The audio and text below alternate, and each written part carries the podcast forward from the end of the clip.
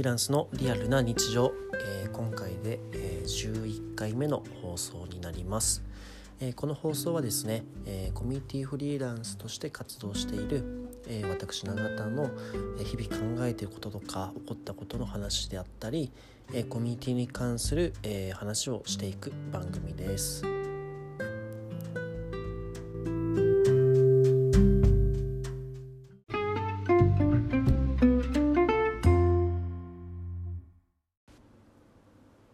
はい、えー、今回はですね、えっと、先日、えー、とある、えー、企業にですね、コミュニティに関する、えー、ご相談、まあ、コンサルともいかないですけど、まあ、ご相談みたいなことをいただいて、えー、お話をしてきました。で、その時の、えー、感想とか一回お話したいなと思うんですけど、えー、っとですね、そこの企業はですね、えーまあ、ざっくり言うとゲームに関する会社なんですけど、えーこれからそのコミュニティをやっていきたいという話のご相談でした。なので本当にまだコミュニティってものには手をつけておらず、これから始めていきたいっていう、まあ、スタートのタイミングのご相談だったんですね。で、結構そのスタートの段階の相談で結構受けることは多いんですけど、えー、かなりですね、大体僕が感じるのはちょっと軸をの軸っていうか土台となるところの、えー、考えが詰めきれてないなっていうのが、えー、大体どこの企業に対しても初めに感じることですね。だからこれはですね、なんかこれは能力がないって言ってる話ではなくて、おそらくどう考えたらいいかわからないっていうことだと思うので、ある意味仕方ないことだとは思うんですが、えー、この部分はかなり大事だなっていうのを、えー、毎回感じています。例えばそのコミュニティをやって失敗している企業さんとか、えー、うまくいってないコミュニティっていうものはたくさんあるとは思うんですけど、その一つの共通点としてあるのは、なんとなく始めたっていうところはかなり多いと思ってます。こうなんとなくっていうのは、まあ、時にはそのスタートダッシュが早いからいいよねっていうふうに思われるかもしれないんですけど、えー、あまり僕はおすすめはしないやり方だなと思っています。それはなぜかというと、えー、コミュニティってそもそもなんでやるんですかというその問いに対して、えー、しっかり答えられなきゃいけないんですよね。えー、なぜ本当に今このタイミングで、えー、そういう人の関係性づくりに取り組むのかっていう問いに答えられない企業って意外と多い。えー、それって別にコミュニティじゃなくていいんじゃないですかみたいな話だったりとか、えー、いまいちそこでどういうことをしたくて、どういう関係性を築いていきたいのかっていうのをなんとなくぼやけてしまっていることとかもたくさんあって、やはりそれだとすごいコミュニティってものを形成していくには少し難しい状況なのかなっていうのを毎回感じております。なので、なぜまずコミュニティをやりたいのかっていうところは、本当にコミュニティをこれから取り組んでいくっていう方がいたら、えー、一番にまず考えなきゃいけないことなんですよね。で、コミュニティってやっている方は分かると思うんですけど、そんなすぐ成果が出ることじゃないですし、えー、その成果を数値とか成果物で表すのはすごい難しいところは正直あるんですよね。なのでそこをその中でも、えー、一つずつ丁寧にコミュニケーションをとって、えー、長期的な視点を持って取り組めるか否かっていうのは、やはりそのなぜやってるのかっていうことをしっかり分かっておかなきゃいけないっていうのが一つポイントとしてあると思います。もう一つはですね、え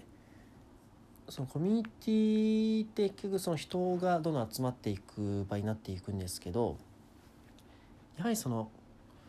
人がどんな場所に引きつけられるのかっていうことを考えた方がいいと思っています。で、そういうところはなんか、えー、そうなぜっていうところをしっかり明確にしておかないと、なかなか人を巻き込むのってすごい難しい。なんかなんとなくこの場に来てよって言っても、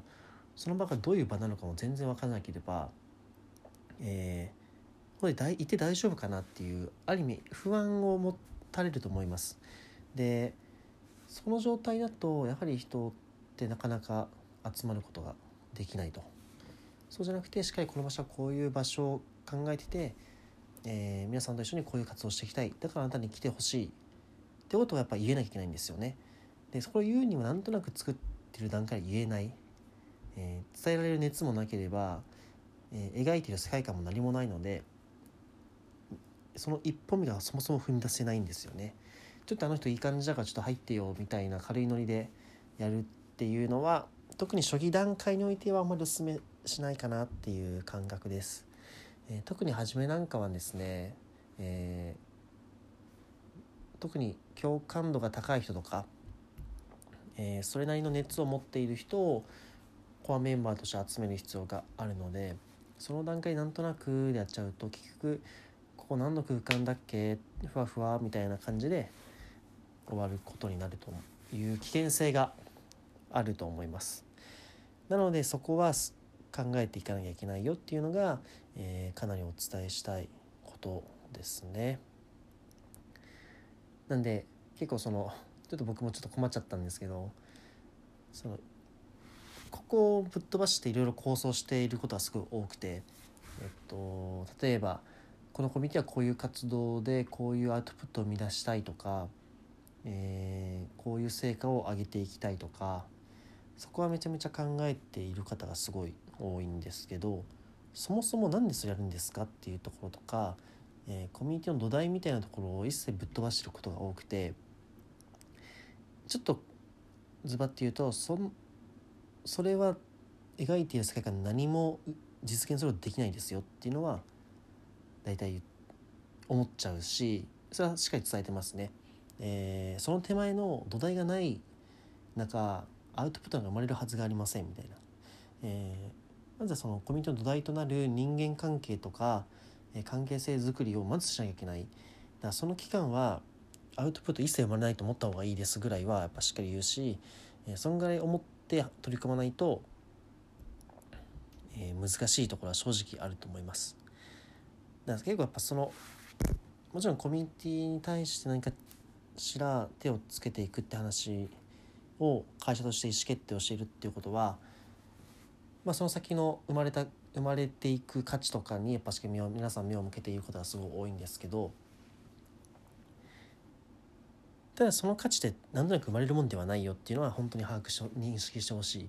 えー、ある意味そのコミュニティって完璧ですよねみたいなことを思われる方と同じような発想ですね。そんなことは一切なくて、めちゃめちゃ地道で泥臭いし、えー、時にはね、いろいろ悩みを持つ瞬間もたくさんあるんですけど、それでもその中で生まれた関係性からいろんな新しい価値が生まれていくっていうのがコミュニティの、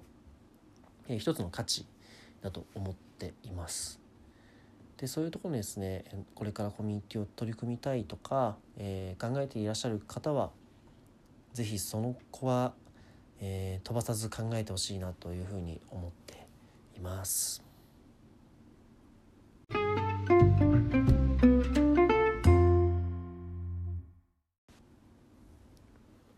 はい、あとですね、そのご相談いただくときに、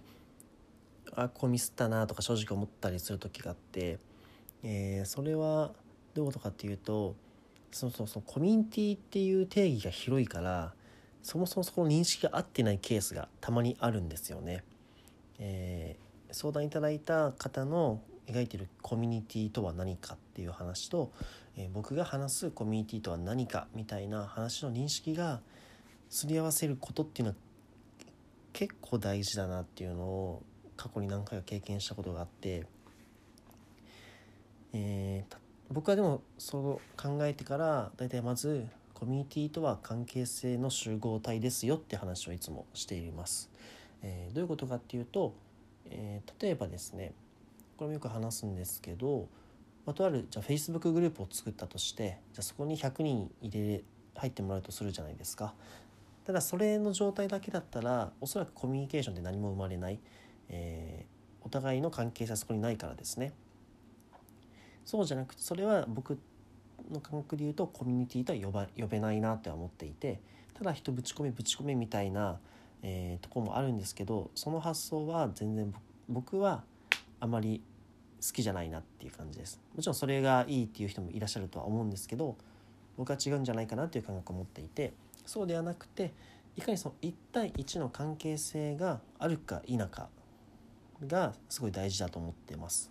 えー、そのいち対いちの関係性がたくさん集まったもの、それがコミュニティなんじゃないかなっていう風なのが、えー、僕の定義なんですね。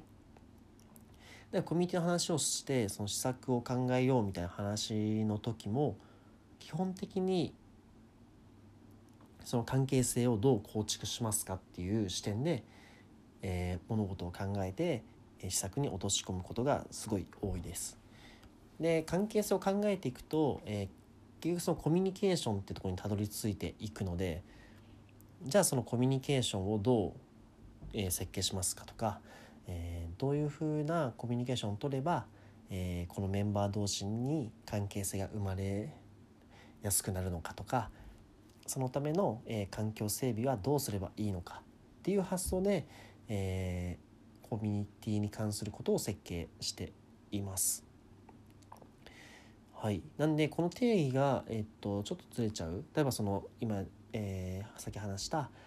とりあえずグループ作ってみたいな話のことを考えている方も、まあ、ゼロじゃないとは思っていて、ただそういうのは違うよっていうのははっきり先に言いますね。とりあえずグループ作っちゃってさみたいな軽いの言われても、いやそれは違うくてみたいな、そうじゃなくて、しっかりまずはコミュニティの文化を作るために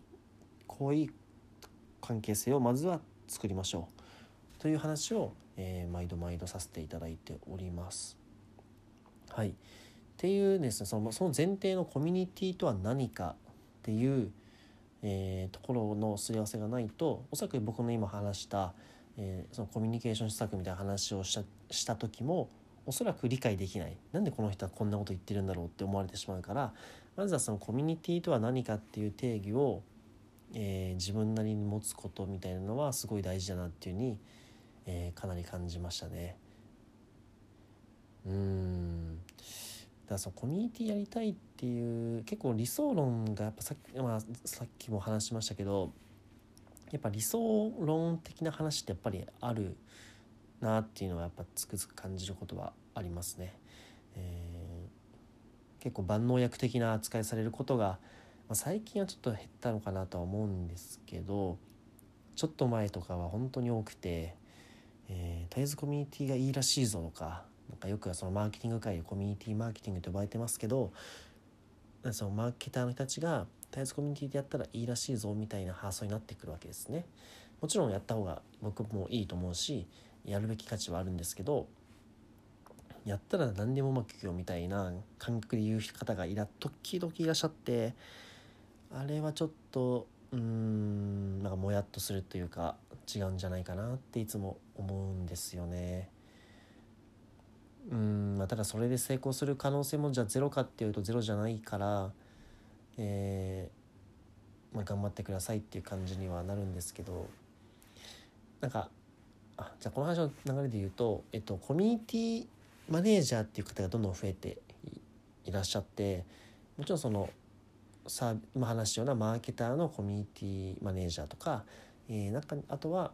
えー、なんだろうコワーキングスペースとか施設の関するコミュニティマネージャーの皆さんとか、まあ、僕みたいなフリーランスやっていらっしゃる方とか、えー、その他いろいろいらっしゃると思ってるんですけど、いやそのコミュニティマネージャーたくさんいるけど、じゃ自分のコミュニティマネージャー、マネージャーの色って何ですかっていうことは、えー、コミュニティマネージャーという方は持った方がいいのかなと思ってます。えー、もちろんその自分に合うコミュニティと合わないコミュニティってやっぱ存在するし、えー、それを自分で理解せずは、えー、突っ走ってしまうとなかなか厳しいっていうか、結構うまくいかずに、えー、コミ自分のコミュニティマネージャーとしての価値を勝手に下げてしまうってことにも起こり得るとは思うので、自分のコミュニティマネージャーとしての自分ってどういう色なんだろうみたいな、どういう傾向のコミュニティマネージャーなんだろうみたいなのは、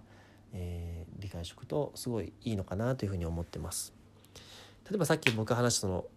いち対いちの関係性をいかに大事にするかみたいなタイプの人間だと、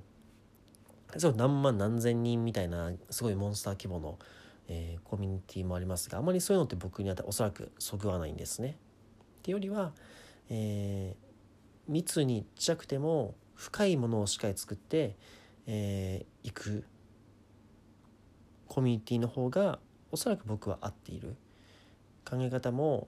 えー、数に踊らされないし、えー、規模だ規模だって走るっていうのもなんとなく僕はあんまり好きじゃないから、そうじゃなくてしっかり価値あるものを一つ一つ作っていきたいっていうのが僕なりのスタンスなんですね。でそういうのがあると自分に向いて、あ、このコミュニティは自分に向いてそうだな、向いてなさそうだなっていうのもやはり分かるし、えー、向こうが求めていることも聞く中でそれも理解できるので、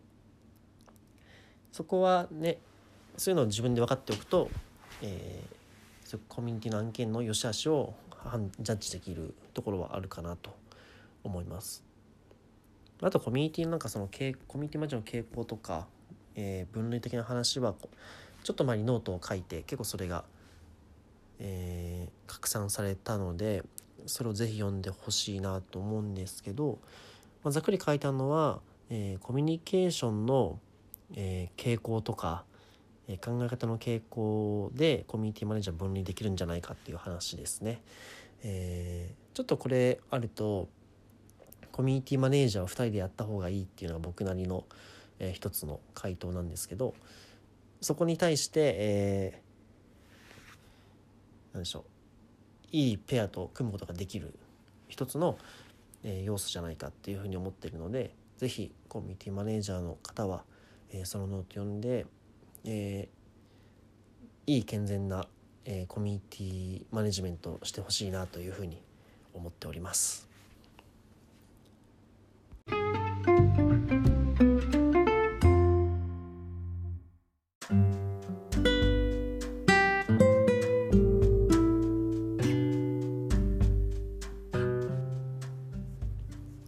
はい、えー、コミュニティフリーランスのリアルな日常、えー、じゅういっかいめの放送いかがでしたでしょうか。で今回はですね、えっと、先日のコミ、えー、コミュニティのご相談の経験から、えー、改めて感じたコミュニティのすごい基本的な話をさせていただいたんですが、えー、これ以外にもですね、いろんなポイントで特に初期段階とか、えー、気をつけなきゃいけないポイントでたくさんあって、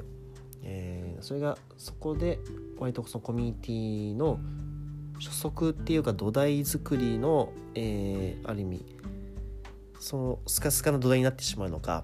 えー、密な土台にできるのかっていうのが決まってくると思うので、えー、特に初期段階ですね、僕かなり慎重というか、えー、しっかりやっていった方がいいんじゃないかなと思っています。でその他の、えー、気をつけなきゃいけないポイントに関してはまた今度、えー、音声配信とかでえー、お話しできればと思ってますので、また引き続き聞きに来てくれると嬉しいなと思っております。はい、で、えー、この放送はですね、えー、Twitter とかあと質問箱で、えー、ご意見とかご要望を、えー、常に受けております。えー、こういうことを話してほしいとか、えーまあ、シンプルにこの番組に対する、えー、ご感想でも大丈夫ですし、えー、時にはなんかこういう自分の対談ししたいと言ってくださる方とかの、えー、方を募集してます。なのでですね、えっと、このプロフィール欄にもその ユーアールエル を置いているし、えー、Twitter とかでつながっている方はぜひ Twitter とかのリプや ディーエム で、えー、ご意見ご要望いただければ嬉しいなと思っております。はい、えー、では本日も聞いていただきありがとうございました。それでは。